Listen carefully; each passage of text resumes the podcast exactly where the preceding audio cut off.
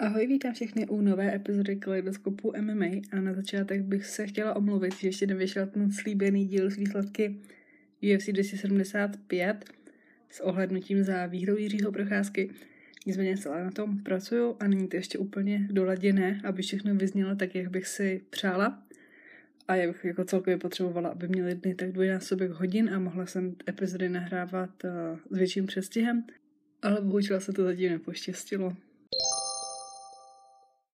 Minulý týden proběhlo v Austinu turnaj s hlavním zápasem Kieter Emmet, který po vyrovnané bitvě vyhrál u budových rozhodčí Josh Emmet, který si pochopitelně řekl o titulový zápas s vítězem třetího souboje mezi Volkanovským a Holovém, který nás čeká už příští víkend. Turnaj v Austinu se ale vydařil na výbornou, fanoušci viděli spoustu ukončení, konkrétně teda Roman Dolice nepotřeboval vůbec dlouho, aby se poradil s Kylem Daukausem, Phil Hoss rozebral Dronavina doslova na součástky. Stamen ukončil Vinelanda, který se následně rozhodl ukončit dlouhou kariéru. Ricardo Hamas si připsal další ukončení loktem z otočky. Tentokrát to odnesl Chávez. Jeremiah Wells ukončil Kurta McKeeho. Andrea Nines k radosti všech v prvním kole ukončil Kellyho. Gregory Rodriguez si poradil s Markézem a Bakeho soupeř Drive kvůli, kvůli nateklému oku nemohl nastoupit do třetího kola, ale k tomu se ještě vrátím za chvíli. Kevin Holland ukončil Mínce, no a všichni jmenovaní vítězové si odnesli bonus za výkon večera.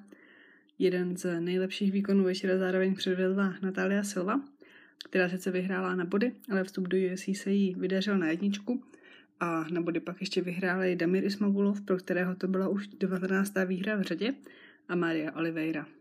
A ještě se teda vrátím k tomu Baklemu, Někdy je uváděn čas 5.00 druhého kola a někde 3.10 třetího kola.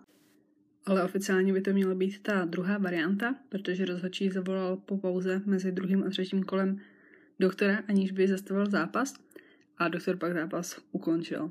Je to divný, ale je to podle texaských pravidel, prostě to rozhodčí neodmával. No a ještě vlastně jedna věc. V průběhu večera jsme přišli o zápas s Ronnie Lawson, protože se Lawsonovi zablokovalo koleno když si nasazoval ponožku a nemohl ani stát. Mně se včera taky stala taková věc, kterou kdybyste to se neslyšeli, tak vás ani nenapadne, že někdo může mít takovou smůlu, ale to je jedno. Každopádně ten zápas byl zrušený. Později ale Lawsonovi nějaký z fanoušků poslal video na YouTube, kde měl vlastně návod, jak tu nohu znovu zprovoznit, když to tak řeknu. A snad už během večera psal, že by mohl zápasit, ale už bylo pozdě a vypadá to, že se tohohle zápasu bohužel nikdy nedočkáme. Kovboj ale dostává své pověsti a na příští týden na UFC 276 už má naplánovaný zápas s Jimem Millerem. Na tenhle víkend je na sobotu 25. června naplánovaný turnaj opět v UFC Apexu v Las Vegas, což bude zase trochu jiný zážitek než plná velká hala minule. Pro nás v Českou turnaj začne v neděli 26. června v jednu ráno a hlavní karta pak tradičně od 4. Hlavní zápas eh, turnaje bude v lehké váze mezi dvěma prospekty. Dá se říct, když je trochu směšné mluvit o Gamrotovi jako o prospektu. O Sarukinovi to ale platí bez pochyb. Arménec se do UFC dostal v dubnu 2019, kdy vzal na poslední chvíli zápas s Islamem Machačevem, se kterým sice prohrál, ale přivedl velmi dobrý výkon, kterým na sebe upozornil. Určitě doteďka se lidi dělají srandu, že Caruken je právě nejlepší výhra, kterou Machačev UFC má.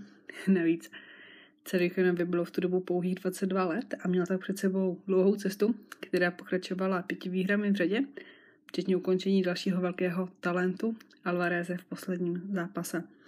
Armanovi je stále teď pouze 25 let a ať tenhle zápas dopadne jakoliv, tak o něm budeme určitě ještě poslouchat dlouhé roky. Jeho soupeřem bude Polák Mateusz Gamrot, kterého si můžete pamatovat jako šampiona dvou váhových kategorií, kategorií KSV, Kromě Poznaní ale velkou část přípravy absolvuje i v American Top Teamu, stejně jako jeho soupeř. Nedávno získal černý pás v brazilském jiu-jitsu.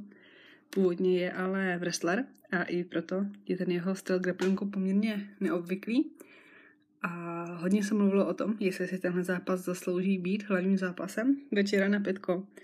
A já si myslím, že rozhodně ano. Můžeme očekávat eh, hodně vyrovnaný souboj a vzhledem k tomu, že zápasí 11. 12 zápasníkem v žebříčku lehkých vah, tak by se vítěz mohl bez potíží dostat i do top desítky. Ten pětikolový zápas je možná trošku Výhoda pro Gamrota, který byl zvyklý vlastně v polku zápasit, pětikolové bitvy a vlastně nevím, jestli vůbec se někdy šel na pět kol. No. Vedle toho hlavního zápasu najdeme na hlavní kartě ještě pět dalších, celkem je na kartě 12 zápasů. Ve Valtru se Neil Magny neutká s Čimajovým, kterého opakovaně vyzýval, ale s dalším mladým neporaženým talentem, Ševkatem Rachmanovem, kterému je se skóre 15-0 a ukončeními ve všech třech zápasech v UFC hodně těžké schránit soupeře.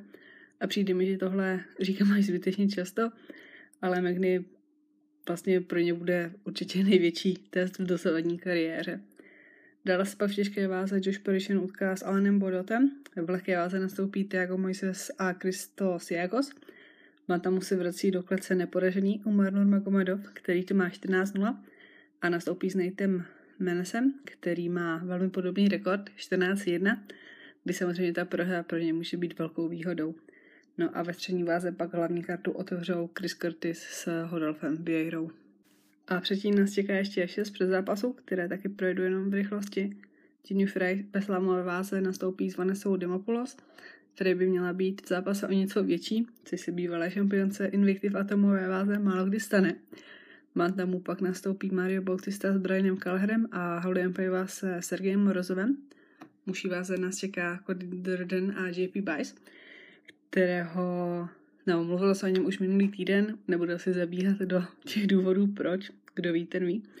Terové váze je naplánovaný zápas TJ Browna se Shalanem Nuerdenbekem a před zápasy v položišké váze zakončí toho Čvukvy a Carlos Ulberg.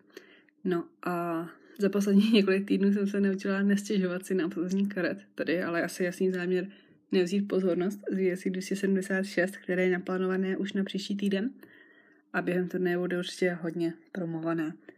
A pro tuhle epizodu už to bude všechno. Moc díky za poslech a budu se těšit u některé další epizody. thank you